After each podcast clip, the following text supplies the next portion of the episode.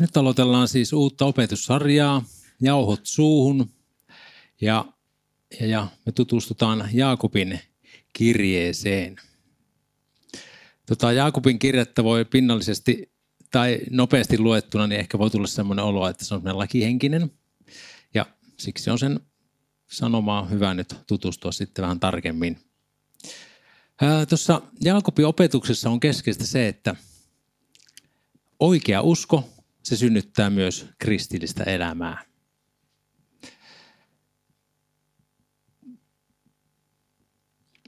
Ja sitten Jaakob myös peräänkuuluttaa elävää uskoa, joka näkyy teoissa. Ja voisi sanoa, että tuo on niin sellainen taistelukirje laittomuutta vastaan. Mutta aloitetaan ihan siitä kohtaa. Hetkinen, tämä pomppaa tämä mun näyttö tässä, joo. Joo, aloitetaan ihan kohta ja ennen sitä kertauksena työkaluna meille, jokaiselle oma henkilökohtaiseen raamatun lukemiseen ja tutkimiseen seuraavia asioita. Eli raamatun lukeminen on tosi tärkeää, mutta vähintään yhtä tärkeää on tutkiskella raamattua. Eli miettiä, pohtia, tutkailla, lukea, kerrata ja opetella ulkoa myös raamattua. Ja tutkiskelun kohteena olevalle raamatun tekstille kannattaa esittää seuraavia kysymyksiä. Kuka siellä puhuu? Kenelle siellä puhutaan? Mitä puhutaan? Missä puhutaan? Milloin ja miten? No nyt kun me mennään läpi Jaakobin kirjettä, niin sä voit sitten omassa raamatun tutkiskelussa käyttää noita edellä mainittuja kysymyksiä apuna. Muuten ihan muistutuksena se, että nämä kaikki meidän opetukset ne on niin kuin katsottavissa vielä myöhemminkin sitten YouTubessa tai itse asiassa pääsee myös meidän satamaseurakunta.fi kautta Juvaskula siellä opetus- ja opetusarkisto, niin siellä pääsee kattoon myöhemminkin näitä opetuksia. Ja sitten se on myös kirjoitettu tuo teksti sinne, että jos ei halua katsoa, niin sitten voi ihan lukea. Eli sieltä saa myös hyvät muistiinpanot. Okei, mutta ihan johdannoksi sitten. Käydään, käydään vähän johdantoa tähän kirjeeseen. Tuo Jaakobin kirja, se alkutervehdys on siinä varsin lyhyt ja ytimekäs. Ja kuuluu näin. Jaakob, Jumalan ja Herran Jeesuksen Kristuksen palvelija, lähettää tervehdyksen 12 hajalla asuvalle sukukunnalle. Eli ensinnäkin ensimmäinen kysymys, että kuka nyt sitten kirjoittaa? Kenestä Jaakobista on oikein kysymys? Hän ei kovin paljon esittele itteensä ja silloin voi olettaa, että tuo kirjeen kirjoittaja on ollut vastaanotteille tuttu. No on monia todisteita, jotka tukee sitä käsitystä, että tuo kirjoit kyseessä on Herra Jeesuksen velipuoli Jaakob. Jeesuksen maanpäällisen toiminnan aikaan Jaakob ei uskonut Jeesuksen jumaluuteen. Siinä on itse asiassa monia raamatun paikkojakin. Esim. Johannes 7.5 sanoo, että hänen veljensäkään eivät näet uskoneet häneen. Sitten ylösnousemuksen jälkeen Jeesus sitten ilmestyi myös Jaakobille ja ja siitä kerrotaan, kerrotaan tuolla korinttilaiskirjeessä. Sitten Jeesuksen veljet oli sitten myös myöhemmin niin tuolla helluntaina yläsalissa olivat siellä koolla, että ne oli siellä niin kuin muiden Jeesuksen seuraajien mukana. Jaakob toimi myös todennäköisesti Jerusalemin seurakunnan johtana ja, ja tähän tulokseen voisi päättyä siitä, kun lukee noita erilaisia viittauksia apostolien teosta ja kalattalaiskirjeestä. Mäpä luen yhden kohdan tuosta.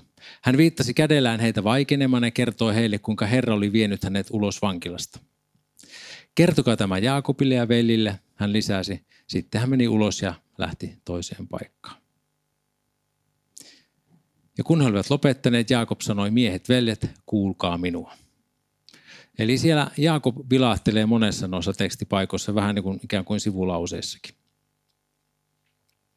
Ja sitten vielä Jaakobin johtajuuteen viittaa se, että Paavali kävi niin aikanaan myös tapaamassa sitten Jaakobia tuolla Jerusalemissa.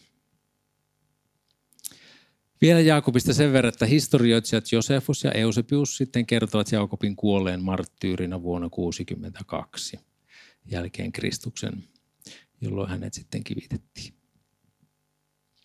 Eli Jaakob siis mainitaan Uuden testamentin puolella useita kertoja ja, ja voidaan tosi, tosi suurella todennäköisyydellä odottaa että, tai olettaa, että hän nimenomaan oli juuri Jerusalemin seurakunnan johtaja ja hyvin tunnettu aikalaistensa keskuudessa. Eli siten hän ei muita esittelyitä kaivannut. Ja Jerusalemissa hän kävi sitten vuotuisilla pääsiäisjuhlilla kaukaa muualtakin Rooman valtakunnasta juutalaisia, eli siinä mielessä sitten Jaakob tuli tutuksi varmasti myös heille. Musta on tosi mielenkiintoista lukea Jeesuksen veljen kirjoittamaa kirjaa tai tekstiä. Jeesus oli Jaakobin vanhempi veli ja Jaakob ei siis tunnistanut Jeesuksen jumaluutta silloin lapsuudessa ja nuoruudessa. Se tapahtui myöhemmin. Ilmeisesti sitten Jeesus ylösnousemuksen jälkeen ilmestyi Jaakobille. Mutta mulle tämä jotenkin todistaa siitä, että Jeesus oli tosi ihminen. Hän todella tyhjensi itsensä ja tuli ihmisen kaltaiseksi. Jeesus ei hyödyntänyt jumalallista puoltaan arjen keskellä, vaan hän eli ihmisen elämän sen kaikessa arkisuudessaan ja tavallisuudessaan. Ajattelen jopa niin tavallisesti, että edes omat veljet hokasseet, tunnistaneet hänen olevan Jumalan poika. Mutta nyt sitten kuitenkin Jaakob tässä kohtaa tunnustautuu Jumalan ja Herran Jeesuksen palvelijaksi. Tuota Herra arvonimeä käytetään, mitä tuossa käytetään, niin, niin siinä viitataan uudessa, uudessa testamentissa pääasiallisesti korotettu ja kirkastettuun Kristukseen. Ja se useimmin esiintyy Jeesuksen arvo, arvonimenä. Ja Jaakob tunnisti ja tunnisti nyt Jeesuksen jumaluuden, hänen ylösnousemuksensa ja hänen valtansa. No kenelle Jaakob sitten osoitti tuon kirjeensä? Juutalaiskristityille vastaanottajille, jotka eli eri puolella Rooman valtakuntaa hajannuksessa.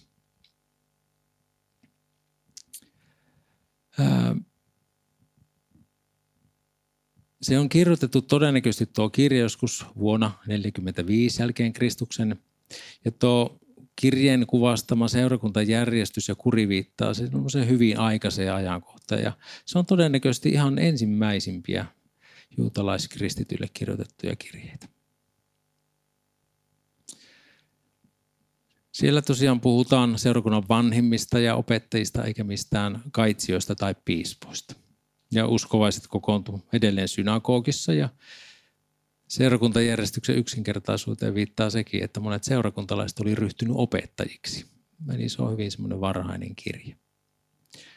Siellä viitataan tuolla Jaakobin kirjan kolmannessa luvussa tuohon opettajuuteen. Jaakobin kirjasta on myös sitten sanottu, että koko uudessa testamentissa ei ole juutalaisempaa kirjaa.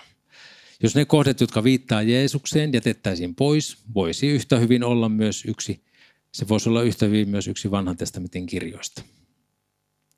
No, tuosta varhaisesta kirjoitusajankohdasta kertoo myös se, että siinä ei mainita mitään pakanoiden päästä seurakuntaa. No, mitä Jaakob sitten kirjoittaa? Hänen sellaista suoraa, ja vähän niin kuin sanalaskujen tapaan, niin hän käyttää semmoisia lyhyitä, lyhyitä ja iskeviä ilmauksia. Sitten tuossa kirjassa on myös monia väitteleviä osuuksia, joissa Jaakob käy ikään kuin keskustelua vastustajien kanssa. No sitten siitä kirjasta voi myös havaita, että sillä taustalla on ollut todellisia haasteita. Tuossa kirjassa vedetään selkeää rajaa laittomuutta vastaan ja sellaista kristillisyyttä vastaan, joka ei näy muuttuneena elämänä. Mutta mennäänpä nyt siihen itse kirjeen sanomaan. Voisi puhua sellaista kuin koetuksen siunauksesta. Jaakob aloittaa nimittäin tällaisella erikoisella kehotuksella. Veljeni, pitäkää pelkkänä ilona, kun joudutte monenlaisiin koetuksiin. Se teidän uskonne kestävyys koetuksessa aikaan kärsivällisyyttä. Jaakob kehottaa näitä hajannuksessa eläviä juutalaiskristittiä pitämään iloisena asiana sitä, kun he joutuvat koetuksiin. Heillä varmaan riitti monenlaista koetusta niin maan miestensä tai juutalaisten taholta kuin sitten myös pakanoiden taholta. Ja sitten tuo seuraava jää ikään kuin selittää, että minkä takia koetuksista voi ilota. Jos ja kun usko kestää koetuksissa, se saa aikaan kärsivällisyyttä. No sovelluksena mulla ainakin nousee tuosta, että miten meidän kristillisyyteen sitten istuu koetuksissa olemisesta iloitseminen. Pitääkö mun koetuksessa niin olla iloinen ja repiä hymyä, että hymy huulee, vaikka nyt olisi kuinka paha olla. Mä ymmärrän niin, ettei tässä tarkoiteta varsinaisesti koetuksesta iloitsemista, vaan koetuksen keskellä iloitsemisesta. Ei mun tarvi repiä siitä, että mua halveksitaan Jeesuksen tähän tai sitä, että elämäntilanne on ahdistava. Mä voin kuitenkin iloita siitä, että Jumala on sallinut tämän koetuksen. Tämän raamatun kohan mukaan koetuksen tarkoitus on saada meissä aikaan kärsivällisyyttä. Sä oot varmaan kuullut lausahduksen. Herra, anna minulle kärsivällisyyttä. Heti. Mutta kärsivällisyyteen ei ole oikotietä. Se tarkoittaa koetuksien ja ahdistuksien läpikäymistä. No mihin me sitten tarvitaan kärsivällisyyttä? Jaakob jatkaa. Kärsivällisyydellä sillä on siunaus. Kärsivällisyys tuottakoon täydellisen teon, jotta olisitte täydellisiä ja eheitä, ette millään tavoin vajaita. Tässä puhutaan täydellisestä teosta. Mä huomaan, että mun sisällä niin heti kuohahtaa, kun puhutaan täydellisyydestä. Musta se saane, tai se tulee varmaan siitä, kun tulee semmoinen olo, että mun, multa vaaditaan nyt jotain sellaista, mihin mä en varmaan pysty. Mun ääni niin kuin sisällä sanoo heti, että ei, ei onnistu. Mitä tuo sitten tarkoittaa?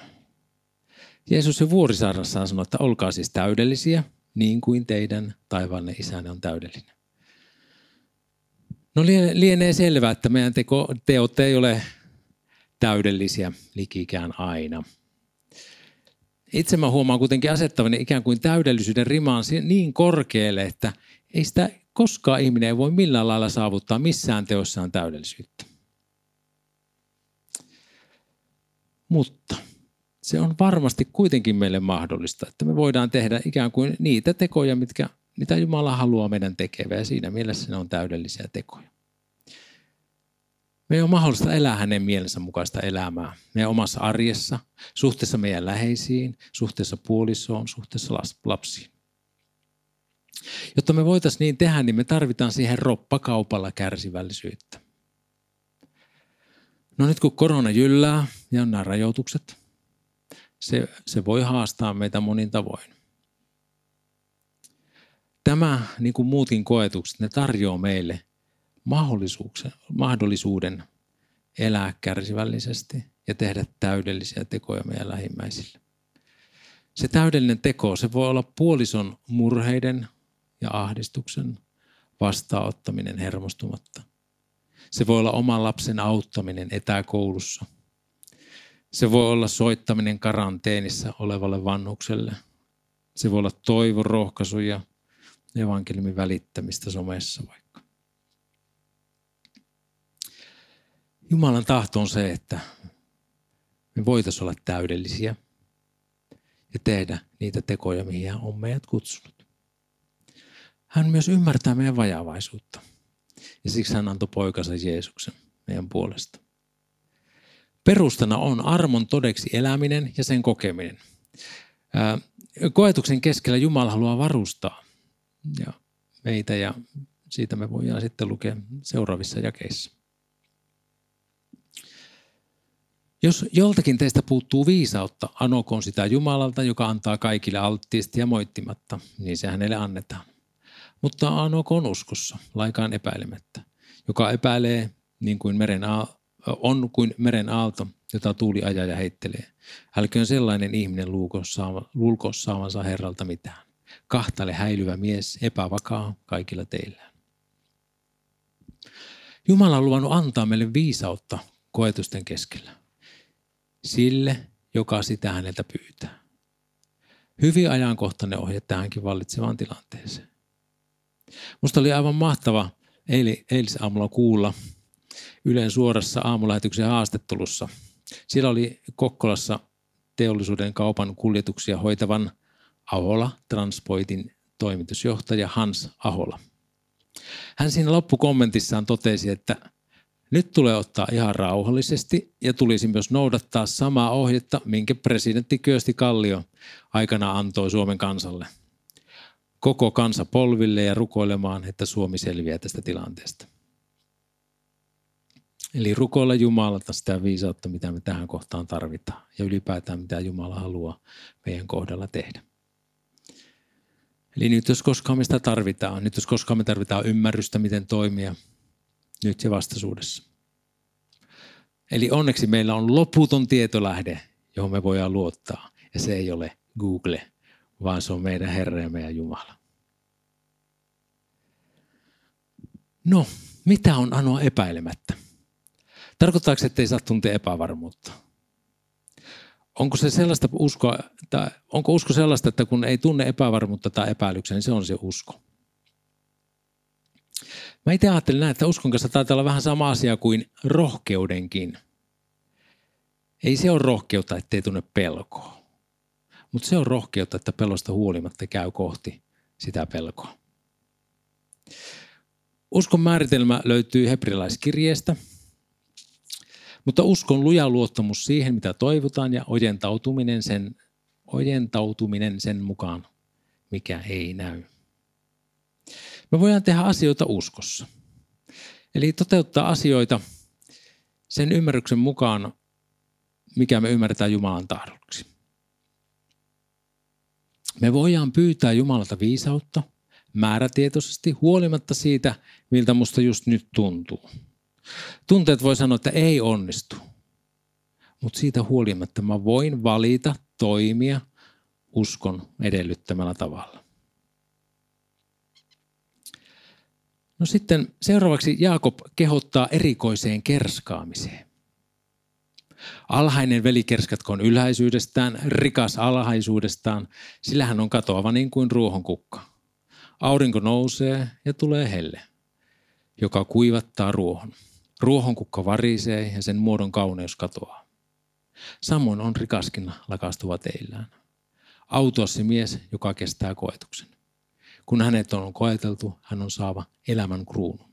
Herra on sen luvannut niille, jotka häntä rakastavat. Siis kirjeen saajat olivat hajannuksessa eläviä juutalaiskristittyjä. Juutalaisuudessa oli tärkeää noudattaa lakia ja sapattisäädöstä. Ja niinpä juutalaisuudessa oli usein sitä, että kävi niin, että rikkaalla juutalaisilla oli mahdollista noudattaa sapattia, esim. olla sytyttämättä tulta tai olla liikkumatta kilometriä enempää, eli niin sanottu sapatin matka.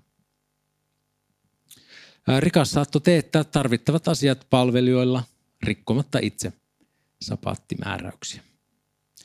Köyhälle se ei taas välttämättä onnistunut ollenkaan. Ja niinpä ajateltiin, että kun köyhä, ja monesti ajateltiin, että köyhä ei voi pelastaa, koska ei voi täyttää pyhyyden mittaa. Mutta nyt tässä niin kun evankeliumi kääntää tuo asia ihan päälaelleen. Köyhäkin saattoi olla rikas uskossa ja Jumalan valtakunnan perillinen. Ja maallinen rikkaus ei taas, ei, ta, ei taannutkaan lainkaan kaikista autuutta. Ja sen suoma turva itsessä lakkaa. Se varisee, kuistuu viimeistään sitten iankaikkisuuden kynnyksille iankaikkisuudessa. Tuo Jaakobin teksti on tähänkin kohtaan ajankohtainen. Nyt varmaan voidaan puhua jonkinasteista kriisiajasta. Tämän kriisin aikana monet menettää toimeentulonsa, osa yrityksistä, osa, osa yrityksensä, osa kenties työpaikkansa. Meitä koetellaan. Koetellaan siinä, missä on meidän turva ja meidän luottamus. Jos meidän turva on Jumalassa, jos meidän turva on Jeesuksessa, me voidaan kestää tämäkin koetus, vaikka se tarkoittaisi maallisen omaisuuden tai toimeentulon menettämistä. Se on ikään kuin tässä mun helppo sanoa ja tiedän, että se ei varmasti ole ollenkaan helppoa. Se voi tarkoittaa vaikka koko elämän työvalumista hukkaa. mutta tiedä se, että se koetus ei voi riistää osaa ihan kaikkisesta elämästä. Se ei voi riistää osaa elämän kruunusta, jos me turvataan Kristukseen. No mitä tarkoittaa turvata Herraan nyt? Mulla itsellesi ainakin tarkoittaa kääntymistä Herran puoleen, rukouksessa asioiden viemistä hänelle. Vetoamista siihen, että hän on luvannut pitää huolen. Rukousta siitä, että auta Herra luottamaan, vaikka se tuntuu nyt vaikealta. Auta Herra luottamaan sinuun, vaikka mun tunteeni saattaa sanoa jotain aivan muuta.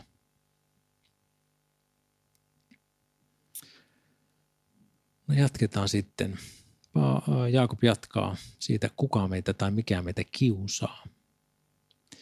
Älköön kukaan kiusattuna ollessaan sanoko, että Jumala häntä kiusaa. Ei Jumala ole pahan kiusattavissa, eikä hän kiusaa ketään. Jokaista kiusaa hänen oma himonsa.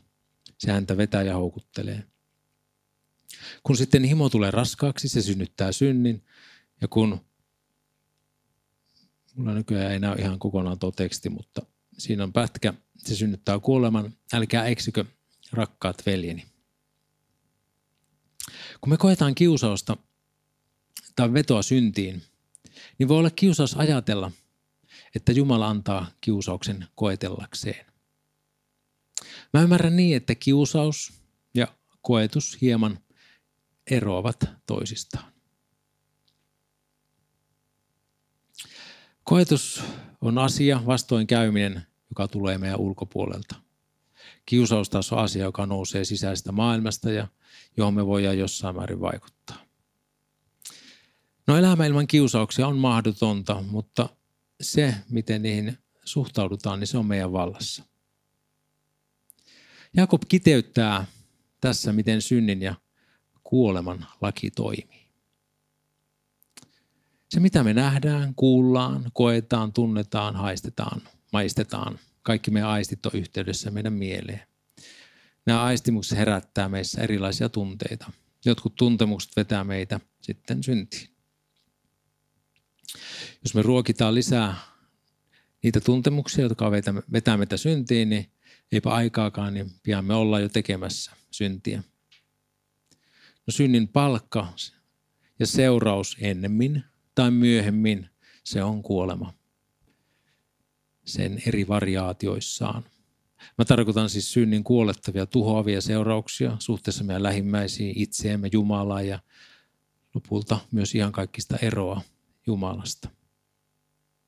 Ja kaikesta tästä Jaakob varoittaa, ettei uskovat eksyisi kiusauksissa tai kiusauksiin.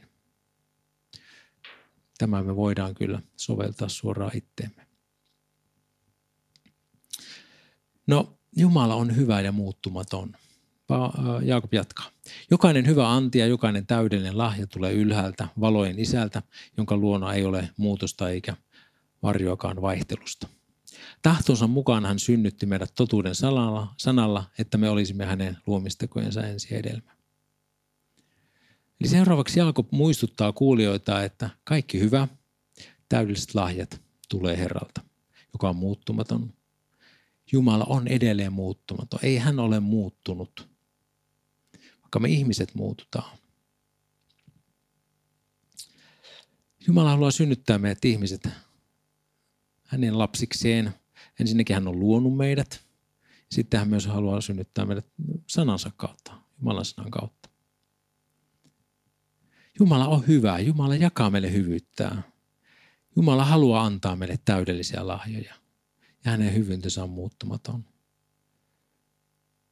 Ei hänen tahtonsa ihmistä kohtaan ole muuttunut mihinkään. Hän on sitoutunut hyvin syvästi meihin ihmisiin ja hän antoi elämän henkensä meihin. Hän on sitoutunut ihmisen historiaan. Jeesuksessa Jumala alentui, tuli alas ihmisen tasolle rakentaakseen yhteyden meihin.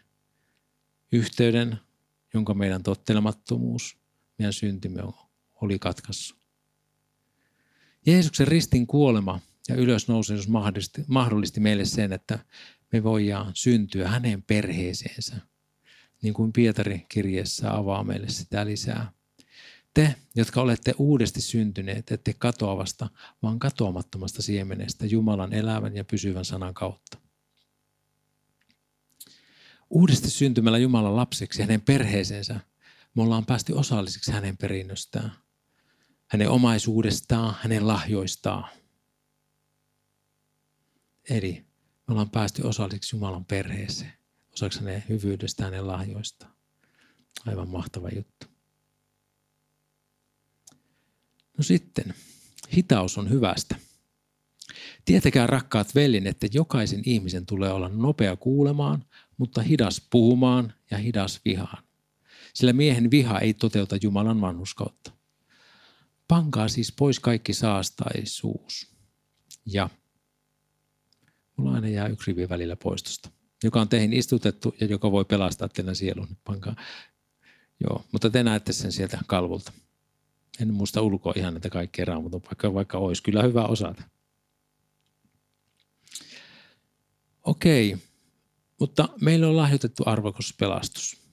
Ja se toimii se perustana seuraaville kehotuksille. Eli Jaakob korostaa sitä, kuinka meidän pelastus on arvokas ja sitten sen, sen jälkeen hän antaa niitä kehotuksia. Ole nopea kuulemaan, hidas puhumaan ja hidas vihaan. Konkreettisia käytännöllisiä ohjeita. Kuuntele enemmän, kaksi korvaa. Meillä on siis kaksi korvaa, kuunnellaan enemmän, meillä on yksi suu, puhutaan vähemmän. Hyvä muistisääntö, jos ei muista, että miten pääse meni. Se mitä olla enemmän, niin tee sitä enemmän. Itse asiassa useimmat mokat, jollei lähes kaikki, jotka liittyy ainakin mulla niin kuin ihmissuhteisiin, ja on johtunut siitä, että mun liian nopeasta kielestä tai mun vihastumisesta. Eli kieli on tuottanut tavaraa, kun pää rupeaa vasta niin miettimään, että mitä oikeasti kannattaisi sanoa. Saastaisuus ja pahuus ei sovi kristitylle. Mutta samaan hengen vetoon Jaakob jatkaa, että me pelastutaan sanan kautta ja siinä on Jumalan voima. Mun mielestä tämä korostaa sitä, että vaikka Jaakob korostaa noita tekoja, niin koko ajan sillä on se pohja vire, että meillä on jo se valmistettu pelastus. Se pelastus ei tule teoista, vaan pelastus näkyy teoissa. Eli pelastus ei tule teoista, vaan pelastus näkyy teoissa. No sitten Jaakob jatkaa kehotusta. Muistanko, muistanko peilikuvani? Olkaa sanan tekijöitä eikä vain sen kuulijoita, pettäen itsenne. Jos joku on sanan kuulija, mutta ei sen tekijä, hän on kuin mies, joka kuvastimesta tarkastelee luonnollisia kasvojaan. Hän tarkastelee itseään, lähtee pois ja unohtaa heti, millainen oli. Mutta se, joka on katsonut täydelliseen lakiin, vapauden lakiin ja pysyy siinä, ei ole muistamaton kuulija, vaan todellinen tekijä. Hän on oleva autuas tekemisessään. Se, että mä kuulen raamatun julistusta tai luen sitä, ei automaattisesti tarkoita sitä, että se saa muuttaa mun elämää. Sanaa tulee soveltaa käytäntöön. Jos raamatusana jossain kohtaa näyttää, että elämä ei ole sopusoinnussa sen kanssa, silloin tarttis tehdä jotain. Silloin tulee ojentautua, tehdä toimenpiteitä, tehdä valintoja, kenties kirjata kalenteriin ajankäyttöönsä eri tavalla, asettaa tavoitteita, tehdä parannusta elämässään. Ja se saa kaikki, se on mahdollista saada aikaan meidän elämässä muutosta. Mutta kaikkein suurin voima, mistä me tämä muutos, tai mistä me saadaan voima siihen muutokseen, niin mun mielestä roomalaiskirja ensimmäinen luku avaa sitä hyvä, hyvin. Niin ei nyt siis ole mitään kadotustuomioita niille, jotka Kristuksessa Jeesuksessa ovat, sillä elämän hengen laki Kristuksessa Jeesuksessa on vapauttanut sinut synnin ja kuoleman laista. Sillä mikä laille oli mahdotonta, koska se oli lihan kautta heikoksi tullut, sen Jumala teki lähettämällä oman poikansa syntisen lihan kaltaisuudessa ja synnin tähden ja tuomitsemalla synnin lihassa.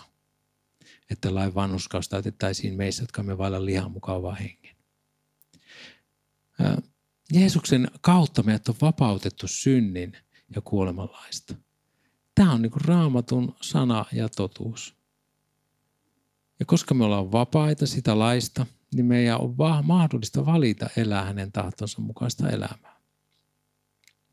Ei niin, että me oltaisiin tultu elämässämme täydellisiksi, mutta meille on annettu tuo voima.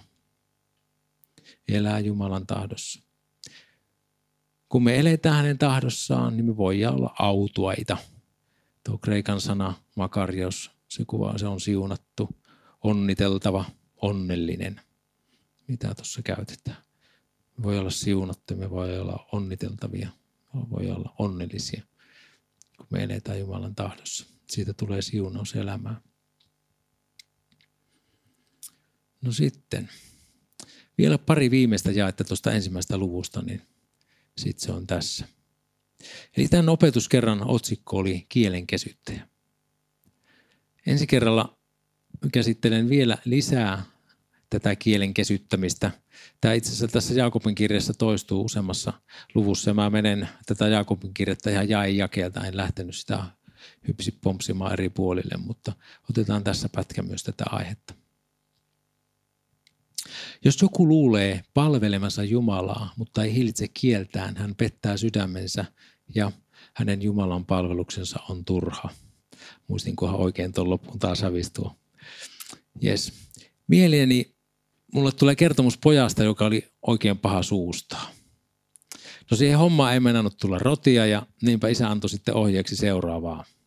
Aina kun sanot pahasti ja rumasti, niin käy lyömässä naula takapihalla olevaa vanhaa lauta-aitaa. No sitten kesän mittaan siihen aitaan kertyy aikamoinen määrä nauloja.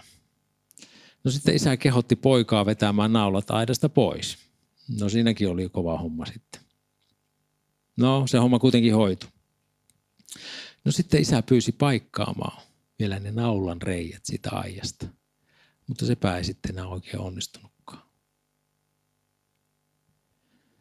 Se on vähän sama juttu meidän puheessa, meidän puheen kanssa. Sananlaskut 12 ja 18 sanoo näin, että moni viskoo sanoja kuin miekan pistoja, mutta viisasten kieli on lääke. Sanoilla hajottaminen se on helppoa, mutta sitten korjaaminen on huomattavasti työlämpää ja hidasta. Me helposti hajotetaan Jumalan työtä ja tehdään se turhaksi omassa ja läheistemme elämässä meidän väärillä sanoilla. On sanonta, että sanat luo todellisuutta. Eli sillä on merkitystä, mitä me sanotaan. Eli on tärkeää pohtia sitä, millaista kielenkäyttö on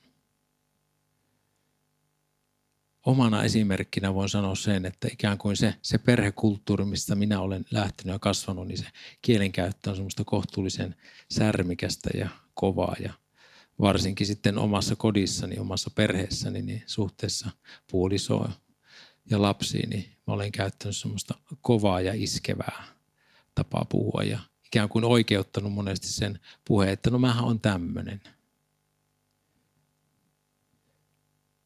Mutta se, että onko mulla oikeasti sitten rakkautta mun lähimmäisiä kohtaan. Haluanko mä oikeasti satsata siihen, että mä puhuisin nätisti, että mä puhuisin kunnioittavasti. Tuossa sanottiin, että se on täydellinen mies, joka hillitsee kielensä. Vain musta oliko tässä vaan myöhemmin, mutta joka tapauksessa se, se ajatus sieltä nousee. No mä tiedän, että no en ole ainakaan vielä ihan täydellinen. Mutta joka tapauksessa mun halu on siihen, että mä ojentaudun sen mukaan, koska se on Jumalan tahto. Ei se tarkoita sitä, että no, tämä on semmoinen juttu, että tätä mä en pysty täyttämään, enpä, enpä rupekaan tähän, vaan kyllä, kyllä se edelleen koskettaa mua. No sitten vielä lopuksi Jaakob kertoo hyvin yksinkertaisesti, mitä, on, mitä Jumalan palveluksen tulisi olla tai mitä se ainakin on. Puhdas ja tahraton Jumalan palvelus Jumalan ja Isän silmissä on käydä katsomassa orpoja ja leskiä ja heidän orpoja ja leskiä heidän ahdistuksessaan ja varjella itsensä niin, ettei maailma saastuta.